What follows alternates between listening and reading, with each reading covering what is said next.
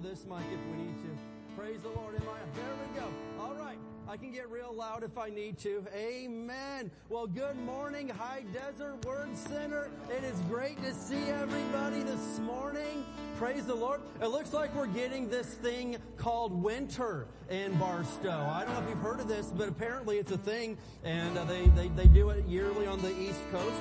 And so it is cold, uh, but praise God, it's going to be warm in here uh, as we get together and celebrate Jesus today. But it is awesome. It's a great day to be in the house of the Lord. Amen. Well, let's stand up together this morning. We're going to open up by speaking some words of faith over the United States of America. Amen. And we're going to keep believing and declaring that our nation is coming to Jesus. Someone say amen today. All right, let's do this. Father, we come to you in Jesus' name and in unity we confess that Jesus Christ is Lord over the United States of America. We declare that righteousness, mercy, justice, and judgment from you shall prevail. We declare that America will complete her God-given mission to bring the gospel of Jesus Christ to the world. We push back the darkness of Satan from this nation and call for the light of Jesus Christ to invade the media and every home, church, and school and every town, city, and state of this great nation, the United States of America. In Jesus' name, amen. Give the Lord some praise today.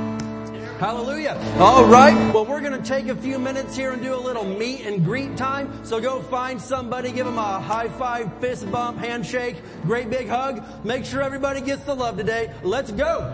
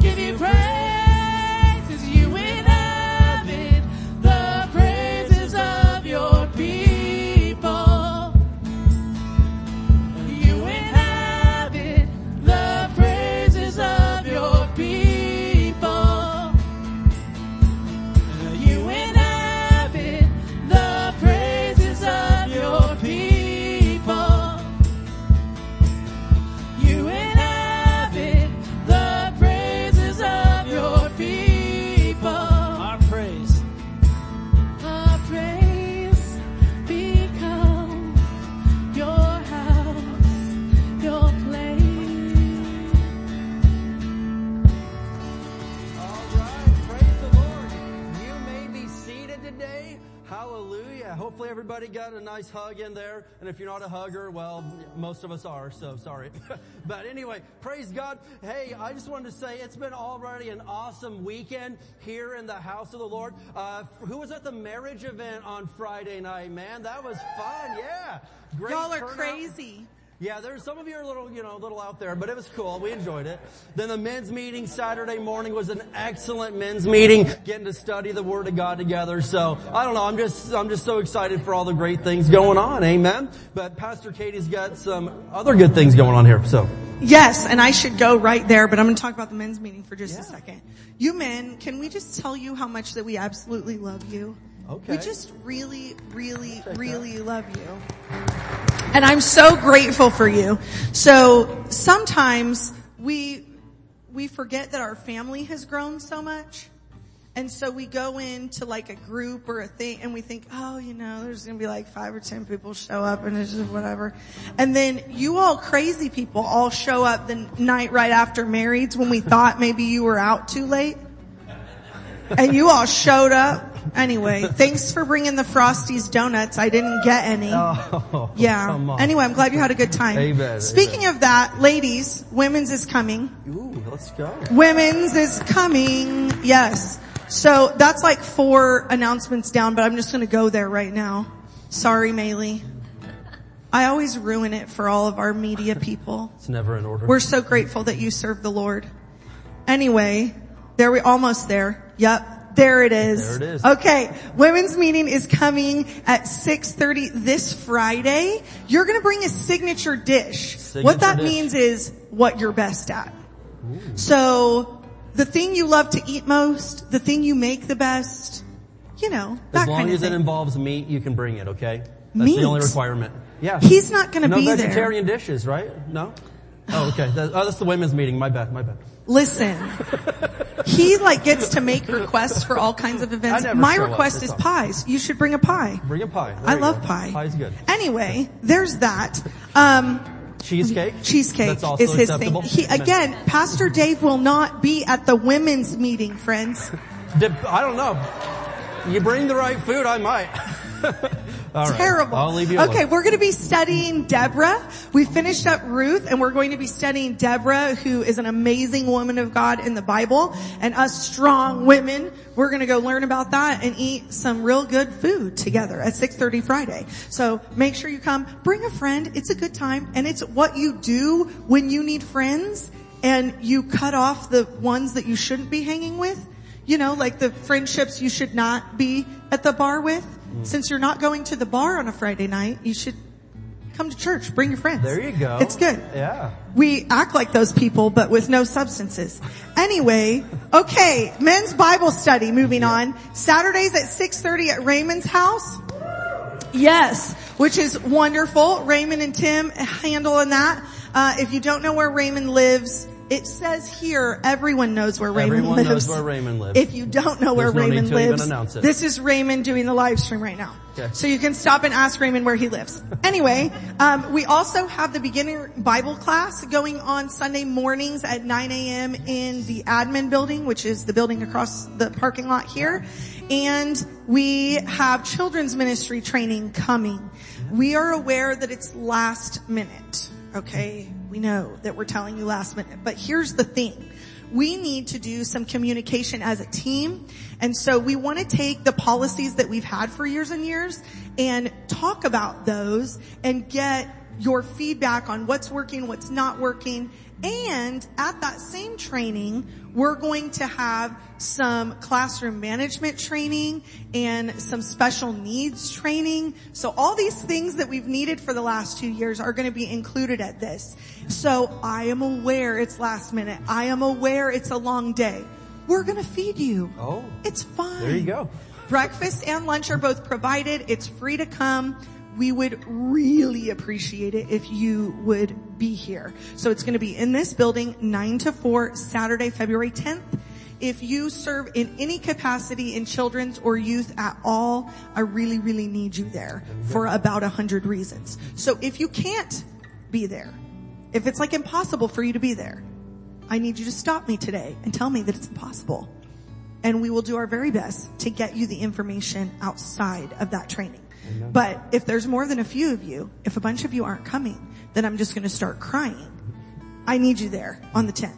Anyway, there's that pitch. Now, Easter's coming. Yeah. I'm really excited about that.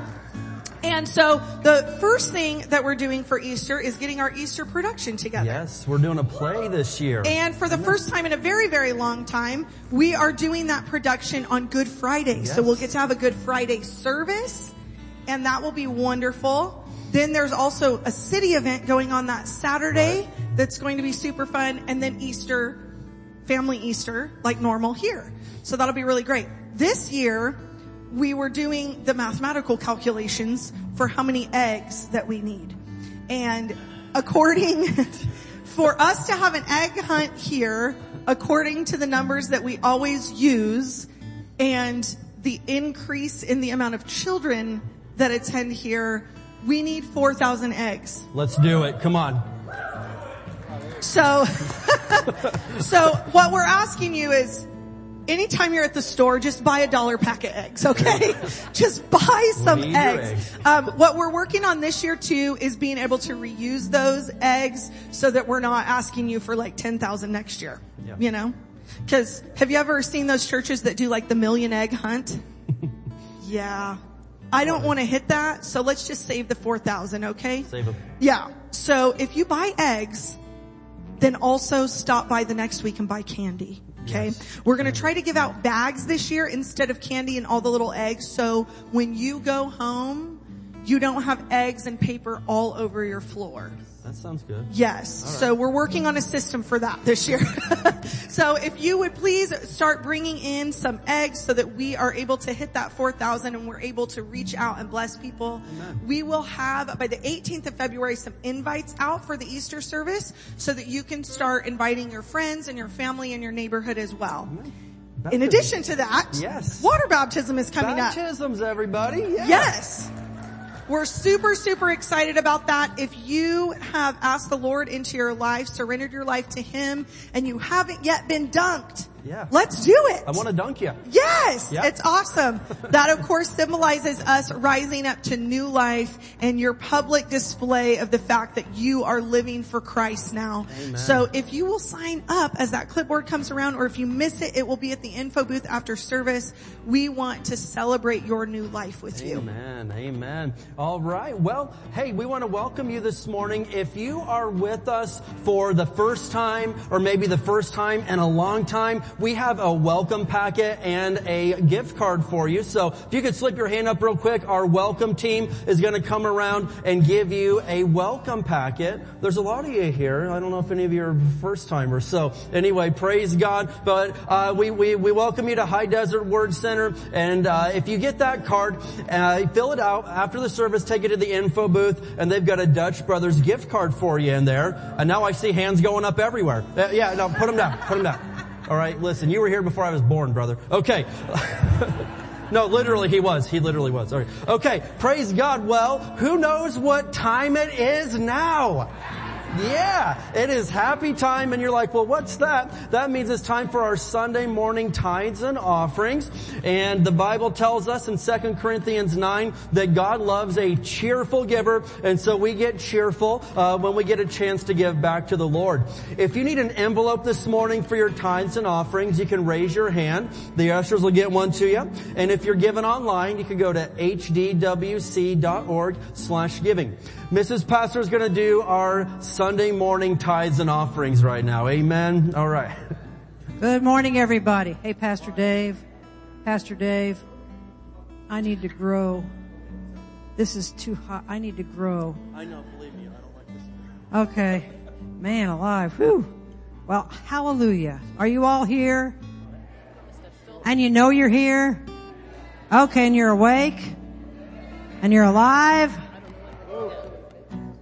And you're joyful? Alright. If you're happy and you know it, say amen. amen. Say it louder. Amen. Say it even louder.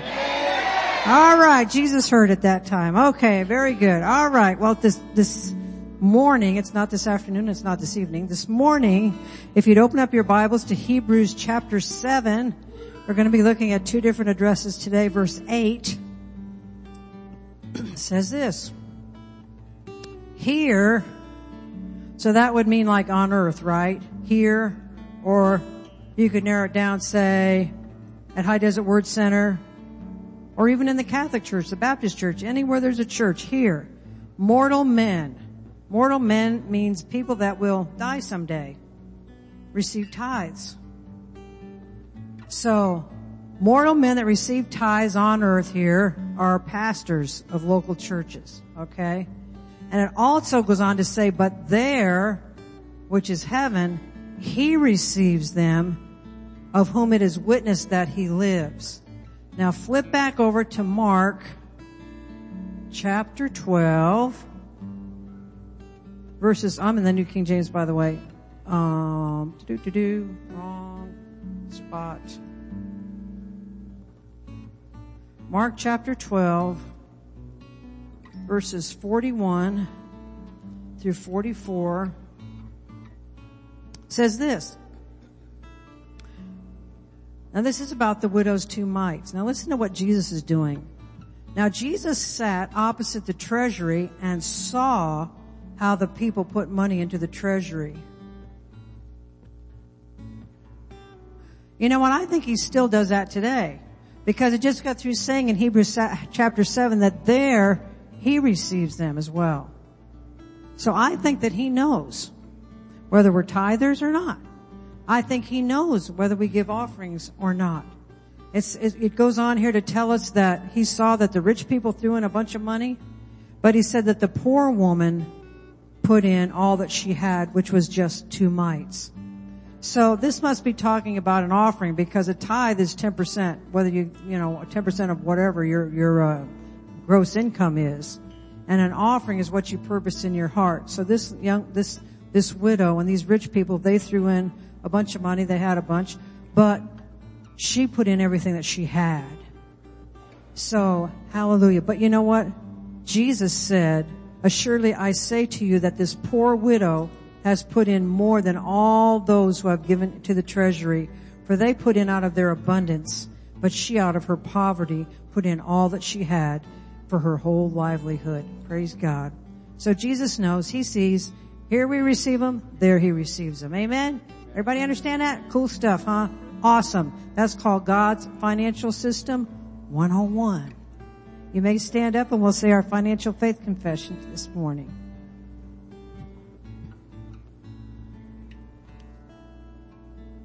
As we bring the Lord's tithe and give offerings today, we believe we receive jobs or better jobs, promotions, raises and bonuses, benefits, sales and commissions, growth in business, settlements, estates and inheritances, interest and income, rebates and returns, checks in the mail, gifts and surprises, finding money, bills paid off, debts paid off, royalties received, blessings and increase. Thank you, Lord, for meeting all of my financial needs so that I have more than enough to take good care of my family, to give generously into the kingdom of God, and promote the gospel of the Lord Jesus Christ. Amen. Okay, as we worship together, go ahead and drop off your tithes and your offerings, and let's stay up at the altar and let's praise the Lord together on today. Amen. Let's thank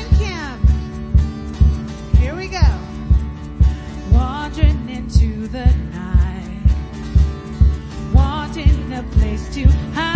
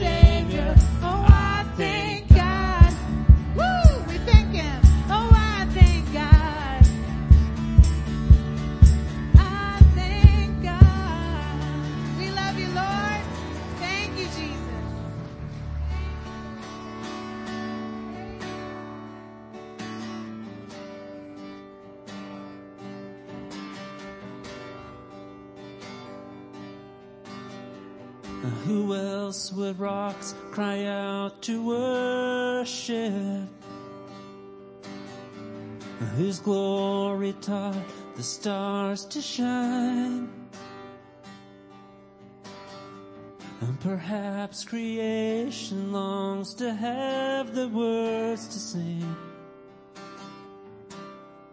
But this joy is mine. Let's sing with a thousand. With a thousand hallelujahs, we magnify your name. You alone deserve the glory, the honor and the praise. Lord Jesus, this song is forever yours. A thousand hallelujahs and a thousand more.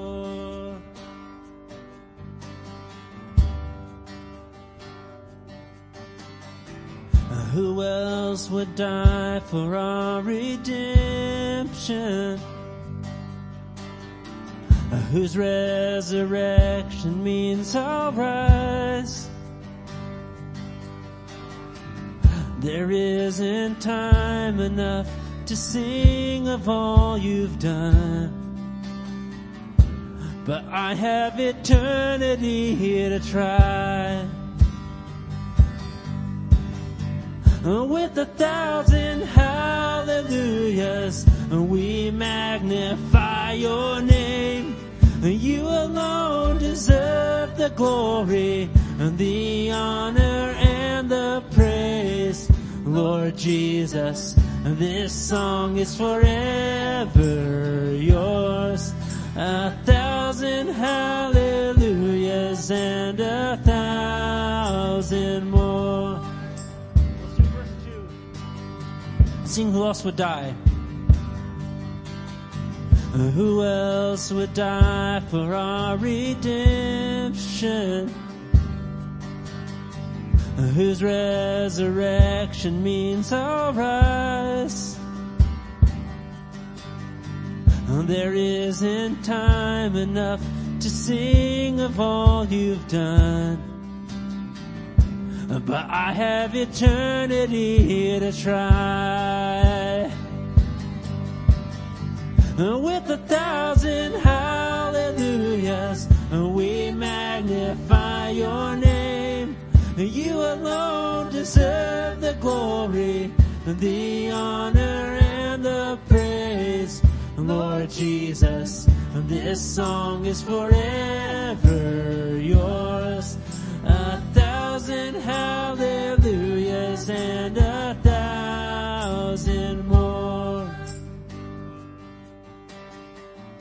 Let's sing this together. Praise to the Lord. Praise to the Lord, to the Lamb, to the King of heaven.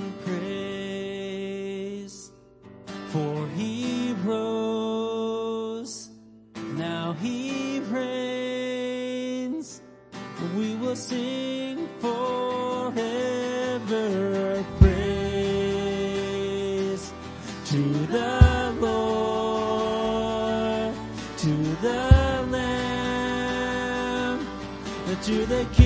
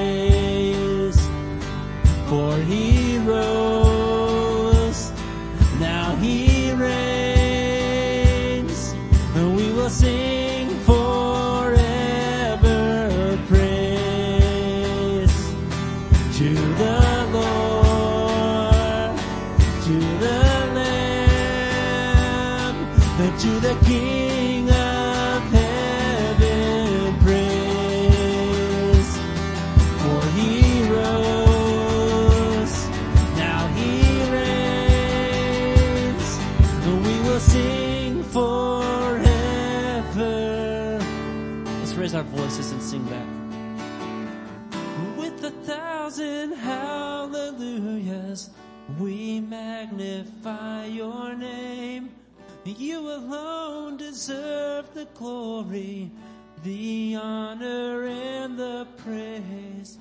Lord Jesus, this song is forever yours. A thousand hallelujahs and a thousand more. Praise the Lord. Thank you, Jesus. You are good and your mercy endures forever. Lord, we love you and we can say that you are worthy of all praise. You are worthy of all honor, Father, that we can give to you. And Jesus, uh, we just want to lift you up today. You said if I be lifted up from the earth, I would draw all men unto me. And so Jesus, we lift your name high today. We honor you and we thank you for all that you are and all that you've done in our lives, Lord. And we just, our, our hearts today is to say, Lord, here I am. Send me. Here I am. Use me for your purpose and for your glory. And so Jesus, we give our lives as an offering and a, and a sacrifice to you. We love you and we praise you. You are so good, Lord, so much better than anything we could ever deserve. We love you. Have your way in this service today. In the name of Jesus, we say, Amen. Hallelujah. Can we give the Lord some praise today? Amen. He is good. He is good. Hallelujah. Well, you can make your way to your seats there. Praise the Lord. Hallelujah. Amen. Well, it's great to see everybody today. I'm glad a little bit of, a little sprinkle didn't scare you away from coming to church. That's a good sign. Amen. You know, uh, it was funny a few weeks ago they had that football game where it was like negative 15 degrees and there's all these maniacs without their shirts on beating their chest for their God. And I'm like, what in the world? so if people can endure that, you know, praise God, we can be at church even when it's a, a freezing cold 55 degrees in Barstow. Amen. God's good. The Lord's so good. Hey, we're going to be getting into our, the Word of God today. Who knows what we've been talking about in the year of 2024? Anybody know what's up? The harvest is great. Amen. And so our theme verse and our vision and our target for this year is Luke 10 and verse 2. So let's turn over there this morning. We'll open up to that Luke 10 and verse 2. And if you need an outline for the message to follow along, you raise your hand and the ushers will get one to you. Amen. If you didn't get one on the way in, hallelujah. Who's excited for the word of God today? Oh man. This is the highlight of my week is being here on Sunday morning in the house of God together, studying His Word, being with the family. Amen. It's a beautiful thing. So Luke chapter 10, and verse 2, and you, a lot of you should know this by now, but here's uh, what Jesus said to his disciples that day.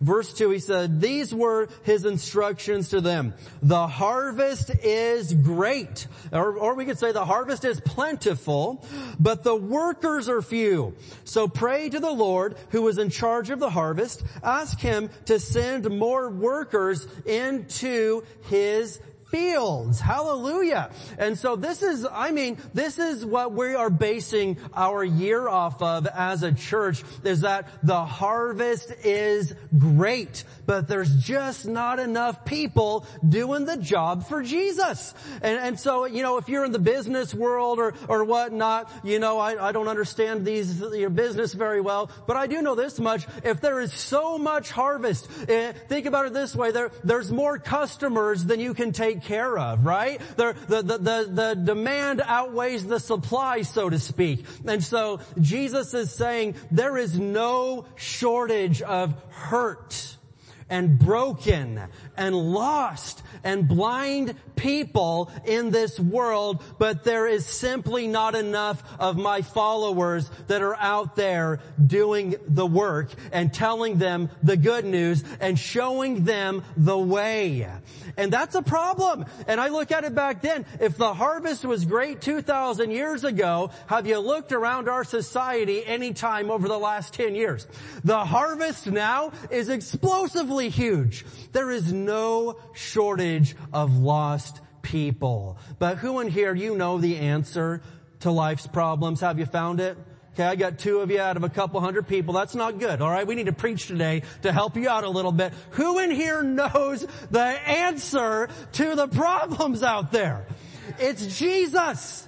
It's Jesus and His Word. And so, you know, as we've discussed over the past few weeks, we kind of turned a corner last week in the direction we're going, and I'm going to continue that. Last week, we asked this question, what will it take to bring in the harvest? And so we discussed, first of all, last week, faith. It's going to take faith to do what God is calling you to do, and it's going to take faith to, to do what God is calling us as a church family to do. And now this week, the second thing we're going to say is this, is what's it going to take? It's going to take love. It's going to take love. It's going to take the love of God to bring in the harvest that He is calling us to bring in. And so, you know, sometimes I take for granted that everyone just knows this, but let's just repeat it. Listen, you, you, you, and you, and every one of you, you have a purpose for your life. You are not an accident. You are not just here wandering around on this giant rock for 75, 80 years and then it's all over with. Check it out. You have a purpose. You have a calling. You have a reason that God put specifically you onto this earth because there's some things that he needs you to do that, that he can't have someone else do. He needs you to do it. And so you need to take this very real. I don't know, oftentimes we talk about something like this and everyone's like, yeah, that's great, man. Get out there, Pastor Dave, and preach to the world, man. You can do it. I'm not looking for me to do it. I'm looking for us to do what God has called us to do together. And there's things that you can do that I cannot do. Alright? And there's things that the person beside you today can do that nobody else in here can do. And so you're gonna have to take it seriously that God has a purpose and God has a plan for your life. And the sooner you find out what that is and the sooner that you begin doing it, the better off your life is going to be. I can tell you that right now. Amen. And so we're going to talk about love today. Love in two regards, okay? Number one, love God. Number one, love God. Who in here today you could say, hey, check, I love God. This isn't, I'm not setting you up. Legitimately, you could say, no, I, I, do. I may not know a lot, but I do know this much. I love God. And everything that we do in life has to be motivated by our love for God. You know, your parenting, your, your everything, you, working your job. You do that, you know, praise God, you need a paycheck, I get that, but you should be showing up looking at people through the eyes of God. And you may be thinking, yeah, that's easy for you to say. I work at Fort Irwin. I work at Santa Fe. Man, I work down there at this place. I don't work in the church. Well, I want to let you in on a little secret uh, today that the Bible gives us on how you can be the best employee even at a job that you don't love. All right? They're just going to put this on the screen. You can write it down. Colossians 3, it tells us this, work willingly. The Living Bible says cheerfully at whatever you do as though you were working for the Lord rather than for people. Okay? So guess what? If you don't like your boss, just pretend like you're working for Jesus.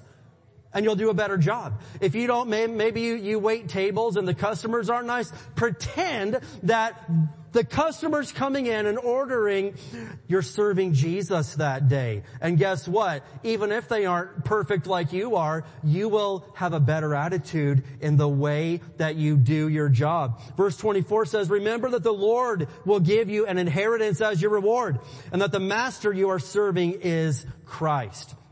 Now, when you view Jesus as your boss and your workplace as a harvest field, who in here, you know, could say, hey, I work with some people that need to be brought into the kingdom of God?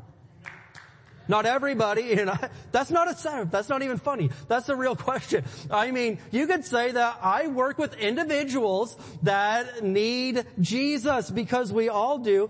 Well, when you view your workplace as a harvest field, that changes everything. You're not just only going in there for yourself anymore, but you're going in there, amen, with the love for God and the love of God in your life. And we understand that, you know, you aren't getting paid to preach out there, okay? You gotta do your job. We understand that. But you can share the love of God. And as the apostle Paul said, he said, always be ready to give an answer for the hope that you have within you, okay? And so, when you go to work in that light, you are always ready to give an answer for the hope that you have in life.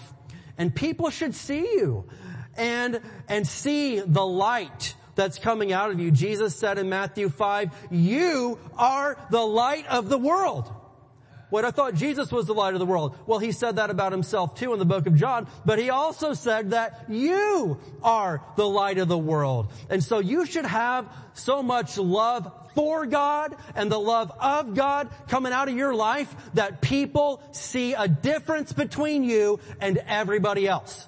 Okay? If we show up to work, we should say, wait a minute, one of these things is not like the others. There is something about you that's different than everybody else. I remember in, in, uh, in college when Pastor Katie and I were in college, uh, you know, I, I, I, had a few, uh, very, uh, illustrious jobs. One of them was as a telemarketer, praise God. I'm the guy that called during your dinner and then offered to sell you something. You cussed me out and threatened my life and then I hung up on you. That was my job. And I hated it. Uh, but I had another job and, uh, it was working at the Dish Network call center in Tulsa, Oklahoma. Also didn't like that job. Praise God. But anyway, so, you know, uh, but, but I tried to keep a good attitude, you know, show up on time, do the job, and just have the love of God in my heart. And Pastor Katie did the same thing. And it was funny, every job we worked at together, she always advanced into management. And, you know, here I am. Praise God. So, uh, but, but this guy shows up one day, one of, one of my coworkers, and kind of slips me a note while I'm on the phone, and I'm like, that's a little bit weird. Don't usually have dudes slipping me notes, but let's see what this is. So I, I, I open the note and, and this guy, he's like, you know what? My life is broken and I just want to tell you that I see something different between you and Katie than everybody else here. Can you talk to me after work and tell me what makes you guys different? And I'm like, yeah. this is easy. And so, man, I talked to him after work, prayed with him, led him to the Lord, got him going to church, hallelujah. And, and so, but what's the thing here, alright? It's this, is that when you show up to work and don't just say, here we go, another day down, there, hating my life, blah, blah, blah. No, when you show up to work and see it, you know what? Lord, I'm going to pretend like those customers, that's Jesus calling into the call center. He wouldn't cuss me out and threaten my mom, but that's okay. Jesus is, you know, I'm going to pretend that it's Jesus and I'm going to see my workplace as a harvest field of broken people that need Him. When you do that, it changes your attitude and it changes the way that you do your job. So we're talking about love for God. Let's look at Matthew chapter 22. Can we go there this morning? Matthew chapter 22, and we'll spend most of our day in the book of Matthew here. So let's flip right over there. Matthew chapter 22, that's the first book of the New Testament. Matthew chapter 22. Praise the Lord. So this morning was our first uh, Bible beginners class. I was so excited. Rosalinda taught that, and I know a lot of you guys got to go in there. And uh, and so if you're interested in that, uh, I just want to make a quick plug for that because so many people are either new to church, new to new to the Bible, and and to and to the Lord. Well, I get this question all the time and, and a lot of you do too, like, I want to read the Bible, but I don't understand it. I don't know where to begin. And so that's why we're doing a class like this. And so that's something that you may want to consider on Sunday mornings at 9 to 9.20, 9.30. Alright? So Matthew 22, and we're going to look here at verses 36 through 40. Matthew 22, verses 36 through 40. Teacher, which is the most important commandment in the law of Moses? Well, there was 613 uh, laws, so that's that, there's a lot to choose from. Or you could narrow it down to the Ten Commandments. But which is the most important? Well, check it out. Uh, he, he says this. Jesus replied, "You must love the Lord your God with all your heart, all your soul, and all your mind. This is the first and greatest commandment." A second is equally important. Love your neighbor as yourself. The entire law and all the demands of the prophets are based on these two commandments. Alright? And so, as a New Testament, as a new covenant Christian, you have two commandments.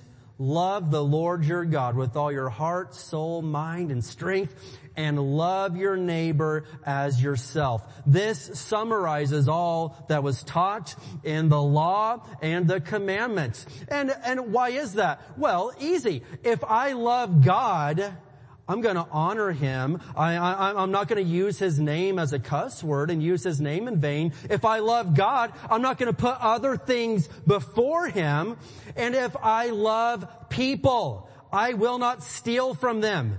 You understand that, I mean, that's terrible to steal from somebody else. That's awful. That means you don't love them. Uh, uh, if I love other people, you won't kill them. I've never killed somebody that I love, ever.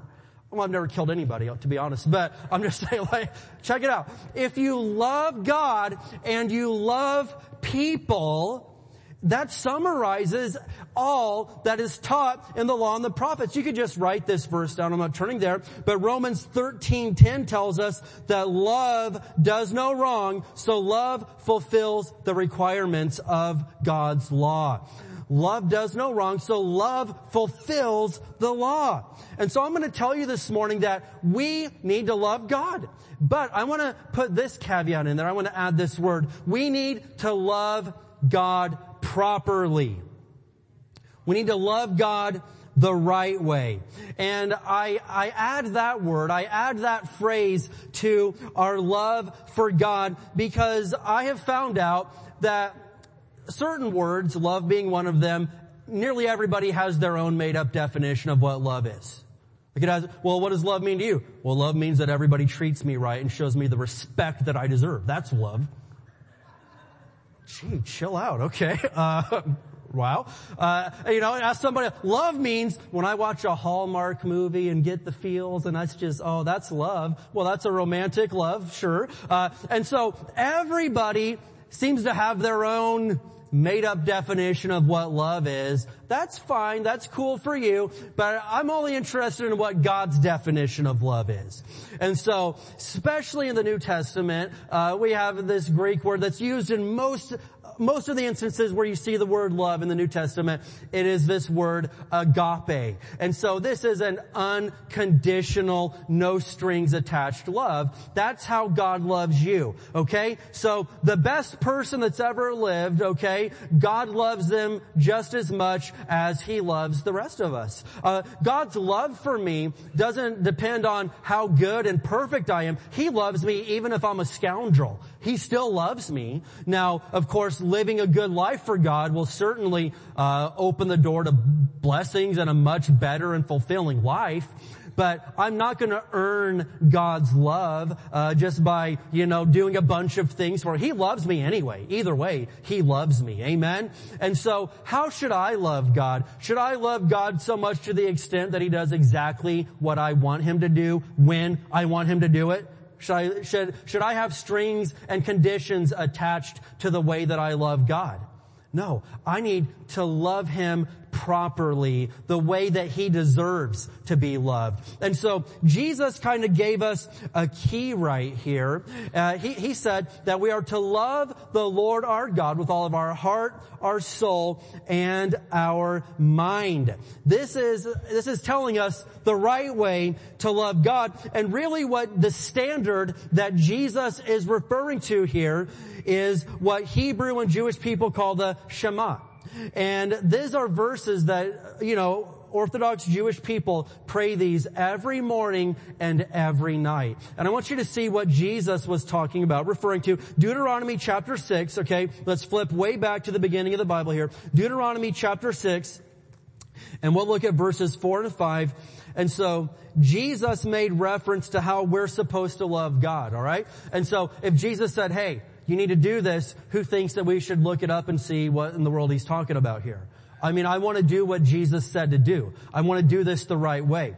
And so, we're going to look at Deuteronomy chapter 6, Genesis, Exodus, Leviticus, Numbers, Deuteronomy, alright? So Deuteronomy, Deuteronomy chapter 6, and we're going to look at verses 4 through 5. And this is the Jewish Shema. It says, this is, this is the instruction. It says, listen, O Israel, the Lord is our God, the Lord alone. And so who in here knows that there's one God? Alright? You should not have more than one God and say, well, this is the God that I go to church on Sundays with and on Monday I worship this.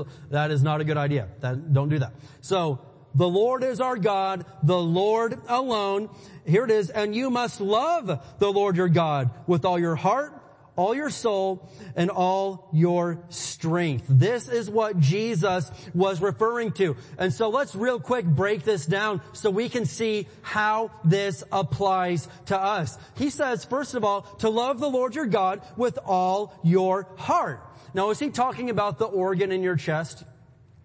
No, he's talking about your spirit. And so most of the time, nine times out of ten in scripture, when we see the word heart, it's referring to our spirit, meaning the innermost core part of who we are. Love the Lord your God with all that you are on the inside. And so how do we love the Lord our God with all of our heart? Or we could say all of our spirit. Well, the first number one step is to receive Jesus into your heart and, and love Him as your Lord and Savior. Who knows what I'm talking about today? Amen?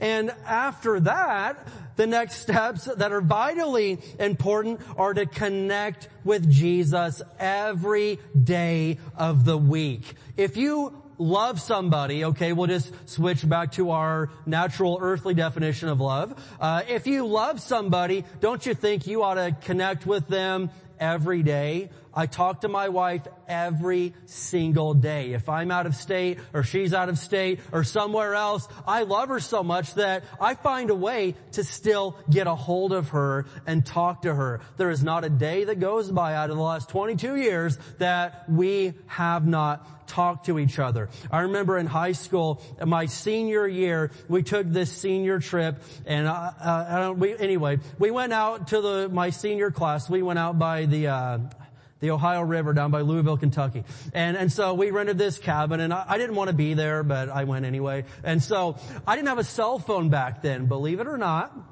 I remember the world where not everybody had cell phones, okay?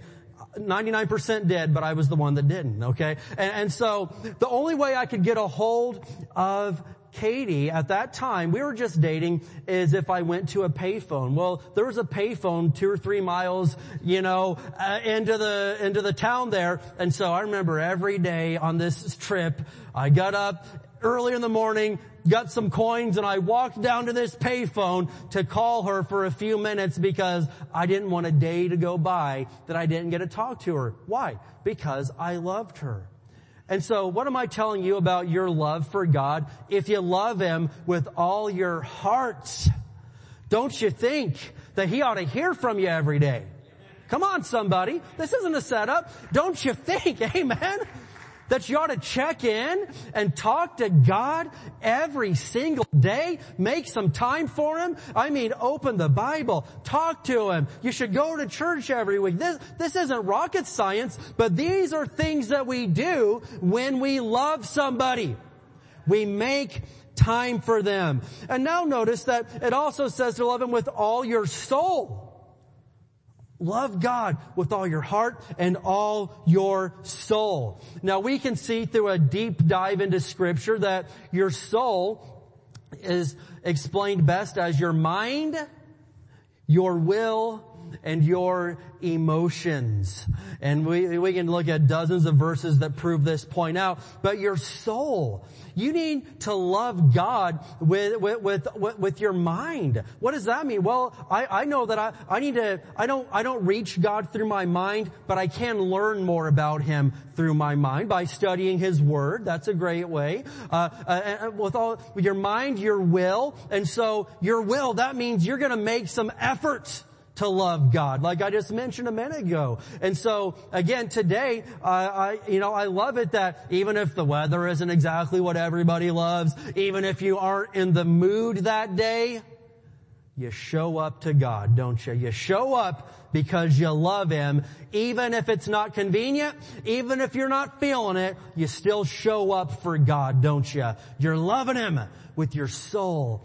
And then it talks about your emotions, your mind, your will, and your emotions. And I know that this can be the biggest struggle for so many people is to emotionally handle things and stay controlled right there. But I'll tell you this much, an excellent way to keep your emotions in check is with, and we preached about, if you weren't here Wednesday night, we had a humdinger. We had a good service. We closed out at the altar just praising God and having a great time. But what I'm telling you is one way to keep your emotions in check spiritually is through praising and worshiping God. Listening to the right music. And some of you wonder why you go around in a foul mood all the time, and I can tell you right now, it's the bad music you listen to. Don't go there. Well, I was a youth pastor for 10 years, so I'm used to talking to people about bad music. And so, I'm just telling you, I'm, you know, I don't even ever talk about this, but seriously, some people are like, Pastor Dave, I know it's wrong. I don't say the words, but I always have bad words just going through my mind all the time. And my first question is, can I see your Spotify account? Can I see your, your iTunes? Okay, uh, we solved the puzzle, Sherlock. Here's why you have terrible, nasty, hate-filled, awful curse words going through your mind all the time. It's because you sit there with two things in your ears directly pumping the poison into your mind. Why do I feel depressed? Why do I feel full of rage? Why do I hate people? Let's just solve this real quick. Why would you listen to stuff like that and then wonder why you're mean and nobody wants to be around you? Why? Let's fix this thing, man. Listen, if you're gonna love the Lord your God with all your soul, make some changes. It's time to do a what? Check up from the neck up somebody and figure out what are you pumping into your head, dude? Make some changes. Like, I couldn't, I mean, I couldn't do that. I just, blah, blah, blah, blah. When you love God with all that you are, you'll let go of some things that you used to like. I'm just telling you that right now.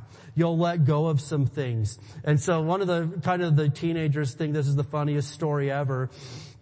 But it's time to be transparent to the congregation. Uh, my senior year of high school, I got suspended from the basketball team for a game, one game. And it was this reason.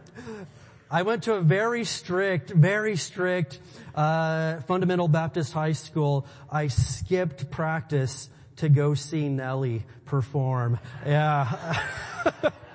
it was Nelly and Lil Wayne. And, uh, well, we had a good time. yeah, isn't that wild? And so we went, they had the big Air Force One dangling over the stadium and we were like, yeah, me and it was me and the, the starting center of the basketball team. And somehow the coach found out about it, that we weren't sick. And, uh, anyway, boy, we got lit up for that one. They didn't like that at all. And so, but, you know, I have changed my ways that I'm a reformed man now and I will not skip church for an Nelly concert. You have my word. Amen. You have my word. It was wonderful. So, uh, but then it says this. all your strength. What? How do I love God with all my strength? And I believe this is a reference to loving Him even with your body. Even loving God on the physical level. Now the New Testament tells us in 1 Thessalonians 5.23, uh, that you are spirit, soul, and body, alright? And so I believe and I've kind of made this connection that when he tells us to love the Lord our God with all of our heart, all of our soul and all of our strength, this is referring to each level of who you are. Spirit, soul, and body. And so what's he saying? Love God on all three levels of who you are. So it's kind of easy to see how to love God with your spirit, and we've even seen how to love God with your soul, but how do I love God with my body? Well, I know this much. You can honor God with your body. I can love Him by not putting bad things into my body. You know, some things are more obvious and, you know, we don't want to talk about this too much, but we could probably consider some of the food that we're eating as a way to honor God. Um, at the men's meeting yesterday, I was in charge of breakfast, and so the boys got some Froot Loops. And some of the guys were like, you know, hey, what's this all about? I said, listen, I told you I was bringing fruit for breakfast, okay? It's in this box right here. Just pour it into your bowl. That's our fruit for the day. And, uh, probably not the best thing for the boys. But uh, we can honor God with our body. Uh, we can honor Him by not revealing our body in ways that it shouldn't be revealed to other people other than our spouse. Don't talk about that, Pastor Dave. Don't do it. Well, okay, listen, I know it's not summertime. I usually reserve this speech for the summer, but uh, let's just say it again, boys and girls. Modest is hottest. Why don't no one join me? I don't get that. Okay. Well, just honor God with your body. And when we do this, what are we doing? We're showing a love and an honor for God above. All right. And so, sometimes we sacrifice some things for the Lord, but we're doing it out of love. Who wants to be closer to God this year? Dude, I do. Absolutely. I need Him now more than I did ever before. I need Him in my life. And so this is on your outline. God is calling you to come closer to Him this year. Well, why does God want you to be closer? Maybe I didn't put this on the, okay, I did put on the screen. God is calling you to come closer to Him this year so He can bless you and so He can use you. God wants to have a closer relationship with you. One is because He likes you. He loves you. God wants to bless you. God wants to do some cool things in your life. And another reason that He wants to be closer to you is so He can use you to help bring in the harvest. And so, again, who could say that I want God to bless me? I'm not ashamed to say that. And I can also say that I want God to use me. And as I get closer to Him, these things are going to happen. Now let's go to point number two this morning. And it's this. We've seen that we're called to love God. And then number two, the second commandment, and Jesus said it's equally important, love people. Love your neighbor as yourself. Now, who's he talking about when he says to love your neighbor? Anybody. We saw this in the story of uh, the Good Samaritan. Somebody said, okay, Jesus, yeah, I love your neighbor, but who's my neighbor? Is it the guy next door? And he's like, he tells the story about the Good Samaritan, and he basically says, hey, your neighbor is any other human being. That's who I'm talking about. To love your neighbor as yourself. And now here's what I want to say about this, and it's this, that some of the people that you're called to reach are going to be people you don't like. say it again. I don't think they heard it in the back. Um, just let me repeat one more. Some of the people that God's gonna call you to reach are going to be people that you don't actually like. They're gonna be people that annoy you. They're, they're gonna be people that are not your personality type. They may even potentially be Cowboys fans, okay? We don't know. but there is. I'm sorry. I've tried. I've tried. I have tried to not do that, but it came out today. I'm sorry. I shouldn't. Have. I'm sorry. I shouldn't have, and I apologize. I repent. It won't happen again this week. Amen. Okay. But I just want to tell you this much that in all honesty, some of the people that you're called to reach are going to be people that you're like, God, I don't want to talk to them.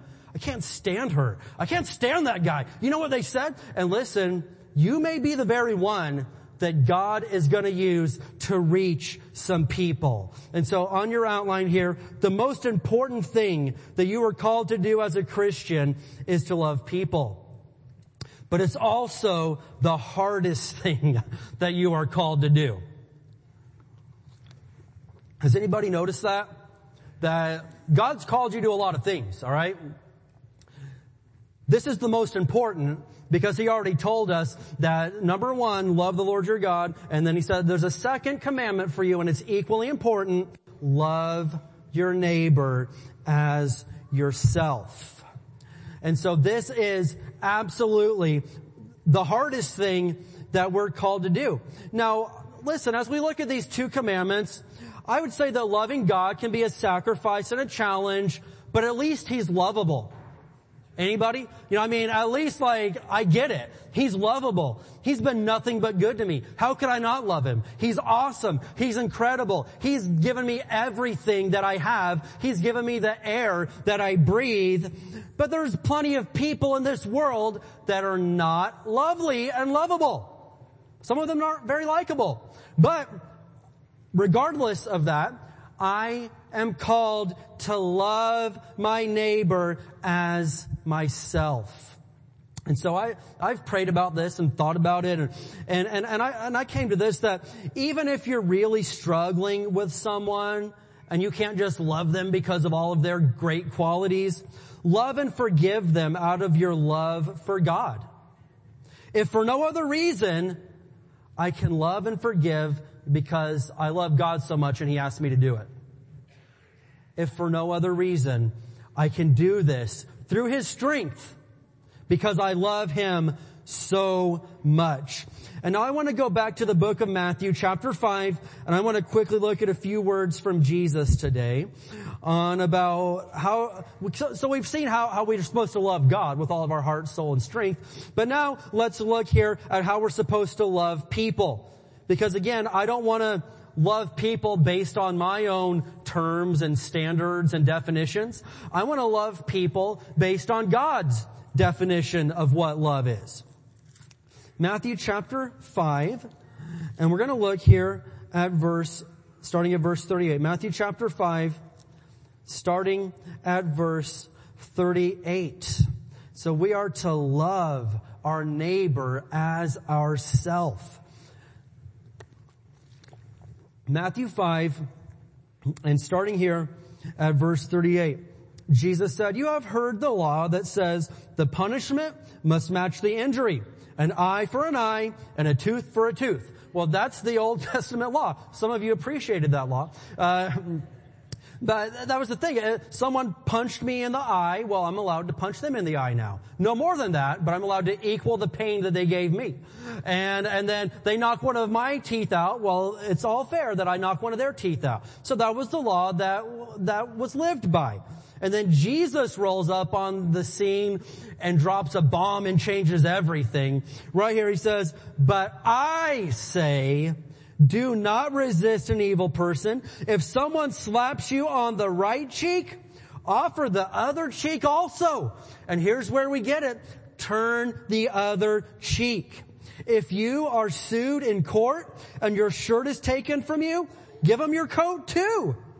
If a soldier demands that you carry his gear for a mile, carry it two miles. And that's where we get the phrase, go the extra mile.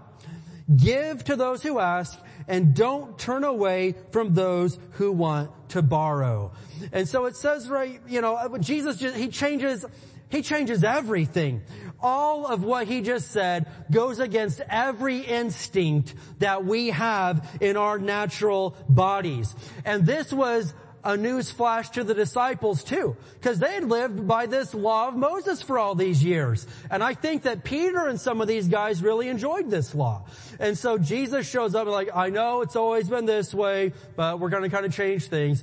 Have you ever gone into work and you've done done it one way for all these years and then just one day out of nowhere they're like, I know we've always done it that way, but we're changing it up now and we're gonna actually gonna start doing it this way. And people are like, oh, that's weird. That's kind of what Jesus did to the disciples. He's like, I know you've always been allowed to punch someone in the eye and knock their tooth out and as long as it was a level thing, but we're not, we're not going to do that anymore. We changed it. Now, if someone slaps you on one cheek, I'm going to need you to turn the other cheek also, okay? Uh, if someone demands your, your shirt, uh, we're going to need you to go ahead and give them your jacket. If a soldier demands that you go one mile, just go the extra mile. And I'm sure that Peter and James and John were like, what? That is the dumbest thing I've ever heard of. How's that going to get anything done? Well, listen, this is our commandment as New Testament Christians. And this is how we're to live our lives. This is how we as New Testament Christians are supposed to live our lives. I heard this story about, you know, way back in like the 40s or 50s, there was a successful uh, boxer from Ireland that he he converted and gave his life to the Lord, became a preacher, went into being an evangelist, and one day he's out there setting up his tent for uh, you know a revival, and and some young guys come by and they wanted to make fun of him. They they didn't know that he used to be a boxer, and so they're kind of taunting him and trash talking. Hey preacher, what are you going? And and and he just ignores it. Well, one guy comes up, taps him on the shoulder, bam, hits him on the face. He's like, doesn't say a word, just goes back to work. The other guy comes up, bam, hits him on the other cheek. He quietly takes his coat off, rolls up his sleeves and says, you know what? I have fulfilled everything that God said to do. I've turned both cheeks. Let's go. And so, I mean, you know, take that and do what you will with it. I'm not telling you to, you know, but if the shoe fits, alright? So let's look at the next few verses here.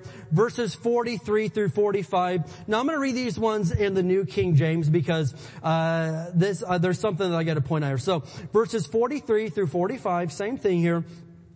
And then Jesus goes on to say, you have heard that it was said, you shall love your neighbor and hate your enemy. But I say to you, love your enemies. Bless those who curse you. Do good to those who hate you. And pray for those who spitefully use you and persecute you, that you may be sons of your Father in heaven, for he makes his sun rise on the evil and on the good, and sends rain on the just and on the unjust. And so you know the same God that makes the sun rise for you every morning is the same God that makes the sun rise for the people that you don't like.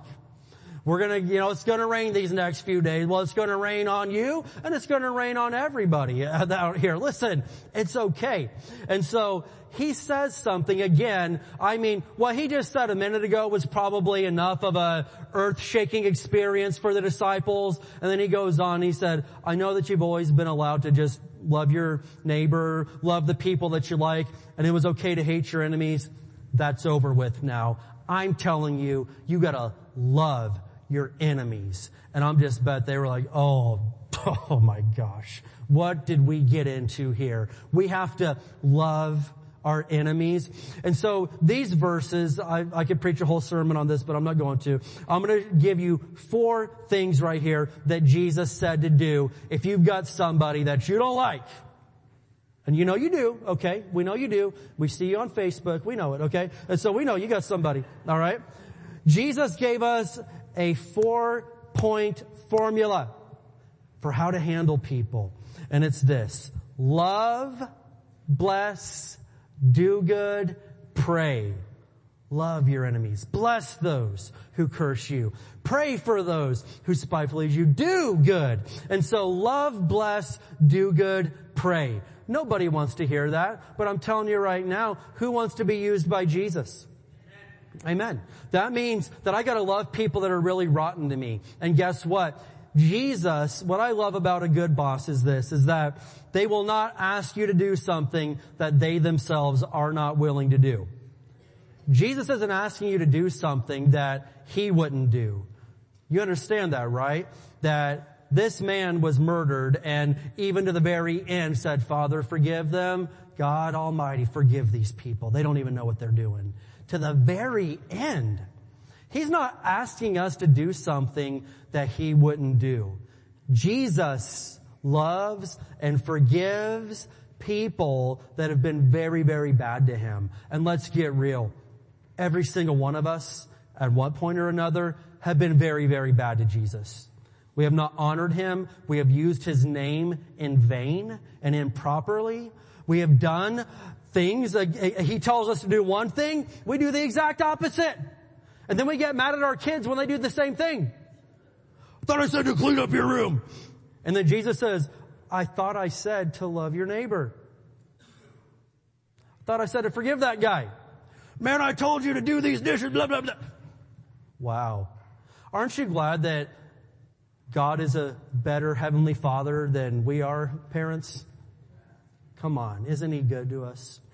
Love the Lord your God with all of your heart, with all of your soul, with all of your strength, and love your neighbor as yourself. And sometimes that's super, super hard. And so I heard a story that kind of shook me a little bit, and I'm like, okay, okay. And so there's a lady named Corrie ten Boom. You're like, well, that's a funny, strange name. Well, she was Dutch. And her and her family, uh, lived in Holland in the Netherlands, uh, in the 1930s and into the early 40s until Germany invaded. And, uh, they were caught hiding Jewish people in their house. Their house is actually still there somehow. But they hid Jewish people in their home from the Nazis. Well, they were caught and then they themselves were sent to a concentration camp. And her and her sister, her, her and her teenage sister were sent to one camp and the rest of the family was sent to another. Well, Every member of the family died except for Corrie. She's a, she's a girl. And her and her sister, her little sister, um, were in the same concentration camp and her sister died there. And it's a, I mean, you can read her story and it's like just about the worst thing you've ever heard in your life. But she was a young lady still and survived when the Allied forces burst through that concentration camp and rescued all the survivors. And so she was freed. She's a Christian. She begins traveling and speaking and, and telling her story, uh, after all of this. She's a young lady now, I guess, maybe, maybe in her twenties or something. But one time in 1947, she's at a, an event giving her, her, uh, her story and her testimony. And out in the crowd, she sees a face in the back of the room that she thinks looks familiar. And afterwards, this guy comes up and approaches her and when she saw his face, she remembered who it was.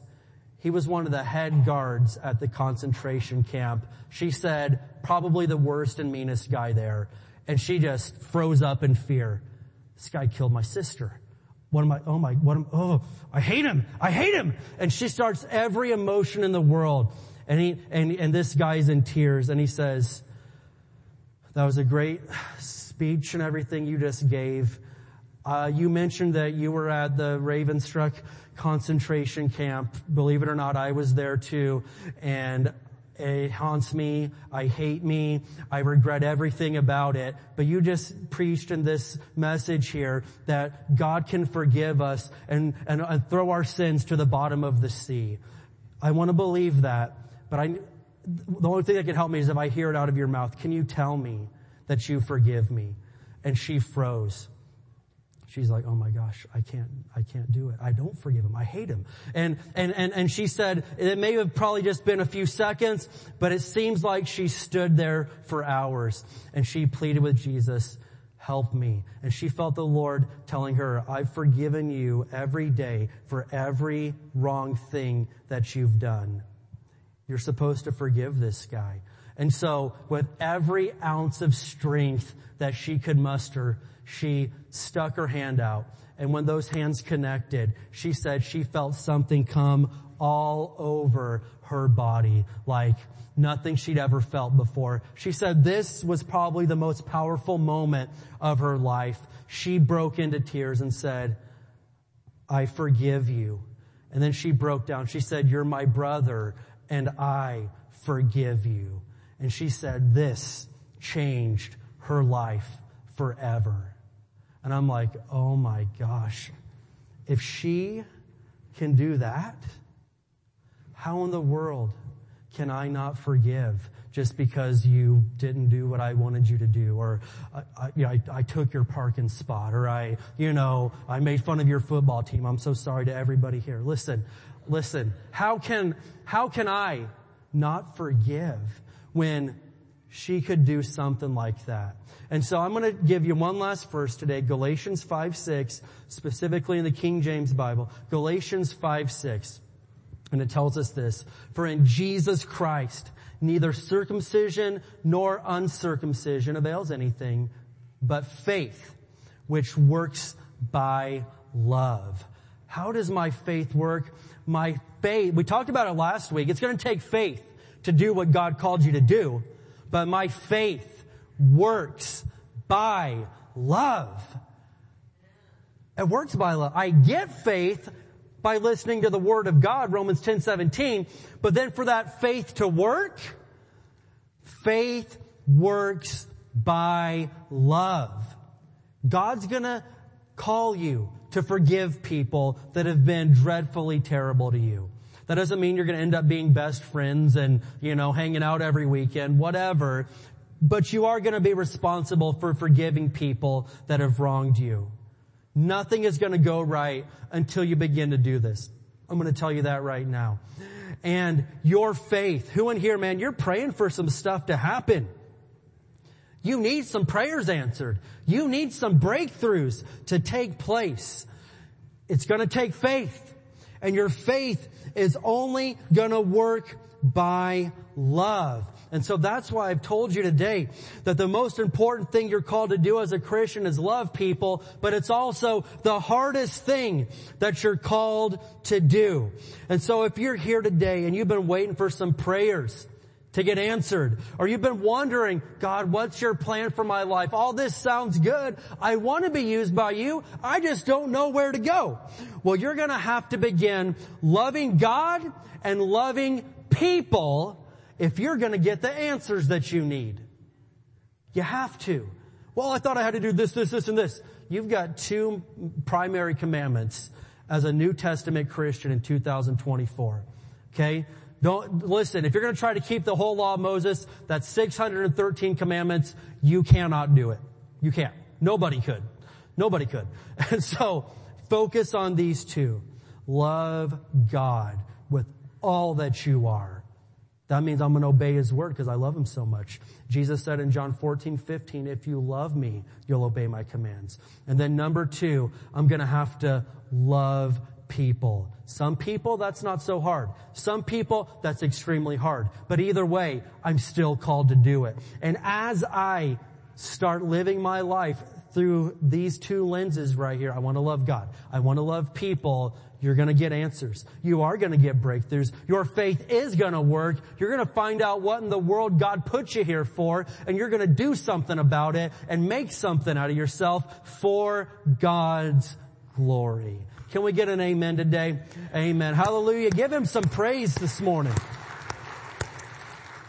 Hallelujah. Well, I think this is a great time for us to get into communion today. Can we stand up together this morning? Praise the Lord. Let's stand up together. Now it's the first Sunday of the month, and so we always receive communion together on the first Sunday of each month. And this is a very important time to us. This is a holy time. This is a reverent time. And I know the Lord's speaking to some of you because I can see it all over your face right now that God's kind of, He's kind of tapping you on the shoulder. He's kind of knocking on the door right now. Jesus said in Revelation 3.20, behold, I stand at the door and knock. If you hear my voice, open up and I'll come in. And so I want to give you this invitation this morning, and I take it extremely seriously. And it's this. nothing that we've talked about, nothing in life can go right until you take step number one. You can't get step number five and try to put it at step number one. It just doesn't work. Listen to me. If you do not have a proper relationship with Jesus, we have to handle this right now. And he said, I'm good with God, man. I, you know, I show up every now and then, give my nod to God, pay the God tax, go on. Me and God, we've got an agreement, blah, blah, blah. Oh, okay, cool. So you've got so much pride that you just do God on your terms and he, he, he does things according to your, wow, that's really cool. No. You come to God through Jesus the Son. You don't make up your own thing. You do it His way. Amen? And so, I want to lead us in prayer today and I want to be very real about this. That you've got to make a decision about Jesus. And you're not doing this on your own pretend fake definition of what it is. We're talking about loving God the way that God said He deserves to be loved. And so I'm going to lead us in a prayer today and this is your chance, man. This is your chance. I'll get around to that someday. Dude, don't play that game. You have no idea what tomorrow holds. I've got a family here and they won't mind me saying this, but man, two Friday nights ago, I had to do a funeral for a 22 year old girl that died in a car wreck. She, I, I feel awful. That, uh, that was the worst thing ever. It broke me. It's a great, wonderful family that I love from our church. Nobody saw that coming. And so here we are. Man, I'm in my 50s. I'm in my 60s. Don't take a chance, man. Do not risk and play games with God. You do not know. You're here to scare us. I don't know. Hey, if that's what it takes, I hope I scare you to pieces if you'll receive Jesus. And so, I want to lead us in a prayer today, and I'm not ashamed about this, man. I'll flat out, I'm not ashamed about this. There is only one way to heaven, and when you stand before God, you can't say, yeah, I was a member of the church, let me in. No, that's not the answer. I was a Catholic. I got, I got christened or baptized when I was three years old. That's not the answer. I'm not putting down on that. The answer is that you believed in your heart and said with your mouth that Jesus is Lord and God raised him from the dead and then you weren't ashamed about it. You had the guts to let somebody know. That's how you get to heaven. So let's pray together today and we're going to give you the best opportunity you'll ever have to receive Jesus. Could you say this with me this morning? Father, in Jesus' name, I believe in your son Jesus. I believe that he died, that he rose again. Jesus, forgive me for anything wrong I've done. Give me the strength to live for you in Jesus name. Okay, now I'm making a little bit of a change to how I'm doing this, alright? Can you keep your heads bowed and your eyes closed, alright? I'm gonna give you a chance. Now listen, if you're here and you prayed that, this is your moment that you could say, okay, I'm finally coming to Jesus, or more than likely you could say this, I'm coming back to Jesus because I walked away from Him. If that's you, could you slip your hand up for just a minute today? And then I'm going to give you the best chance you'll ever have. One, two, three, four, five. Is there anybody else that could say, I'm not playing around, I mean it? Okay, check it out. Six people. I love it. Here in a minute, you can open your eyes. We're going to take communion, okay? Because that's what we're going to do. But after that, when we start praying for people, I'm going to ask you if you raised your hand. Jose is going to be over here. I'll, I'll tell you, give you instructions in a minute. Jose is going to be over here. I want you to go. Let Jose know. And if you'd like, we'll put you in the spiritual personal trainer program. Do not let your pride get in the way and keep you out of heaven. Well, that could embarrass me. My mom could see that I did. Jesus said, if you'll acknowledge me in front of people, I'll acknowledge you before my Father in heaven. If you deny me in front of people, I will deny you before my Father in heaven. So that's all I'm saying. Don't be ashamed. What we're going to do right now though is this. We're going to receive communion together this morning. And, uh, and then we'll, go ahead and pray for you and bless you after that. You don't need to be a member of this church to take communion here. but you do need to be a member of the family of God, and that's why we just prayed that prayer. And so, Pastor Josh is going to lead us in worship. We're going to dismiss row by row. Come on up and get the elements. We've got a lot of people here today, but we've got four trays, okay? So you can, when you come up here, you can split off, get the elements from any tray. Let's go. One row at a time. Let's go.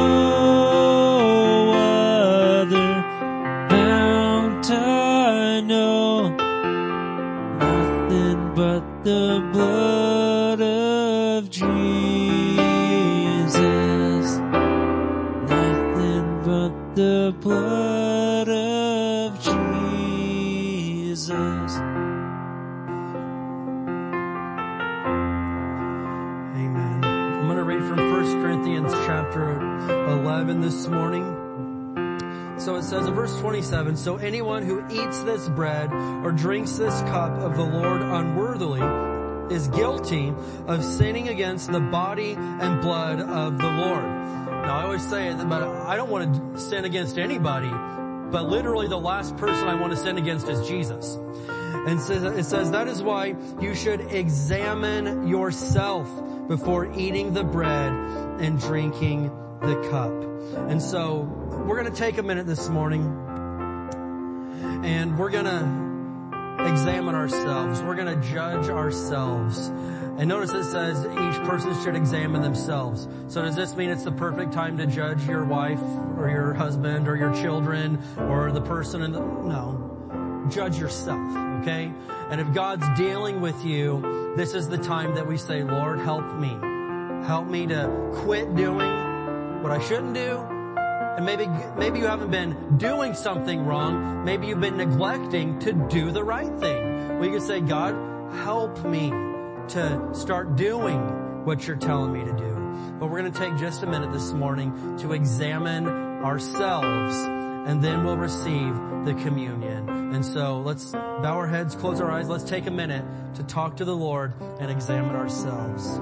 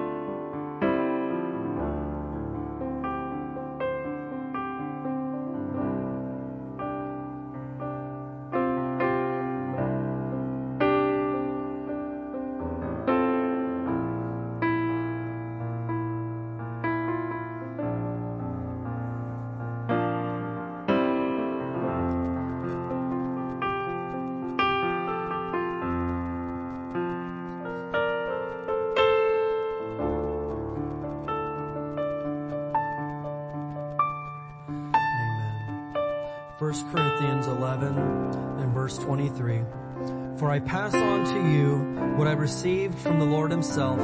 On the night when he was betrayed, the Lord Jesus took some bread and gave thanks to God for it.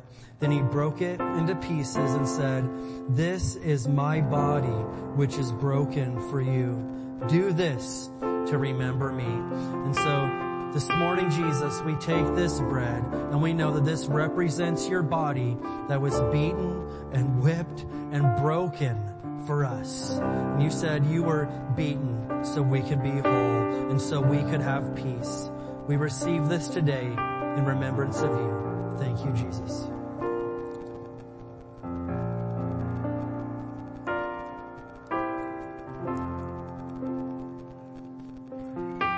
And in the same way, he took the cup of wine after supper saying, this cup is the new covenant between God and his people, an agreement confirmed with my blood. Do this to remember me as often as you drink it. And so Jesus, we take this juice this morning and we understand it represents your blood that paid the price for our sins and gave us a fresh start and gave us a way into heaven. We love you and thank you in Jesus name.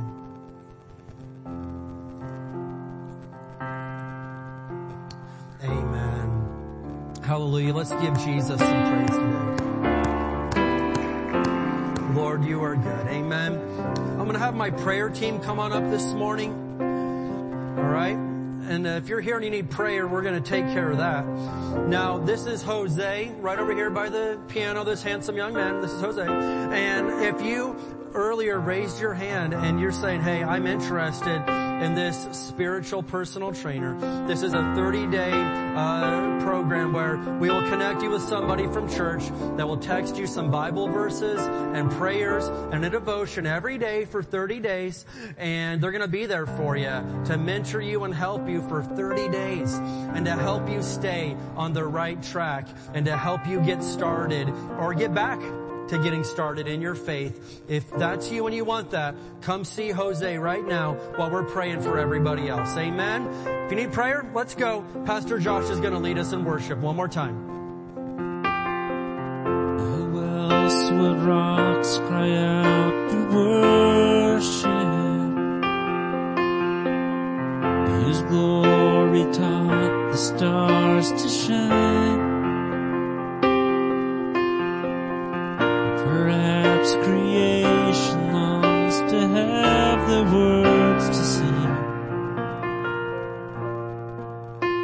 But this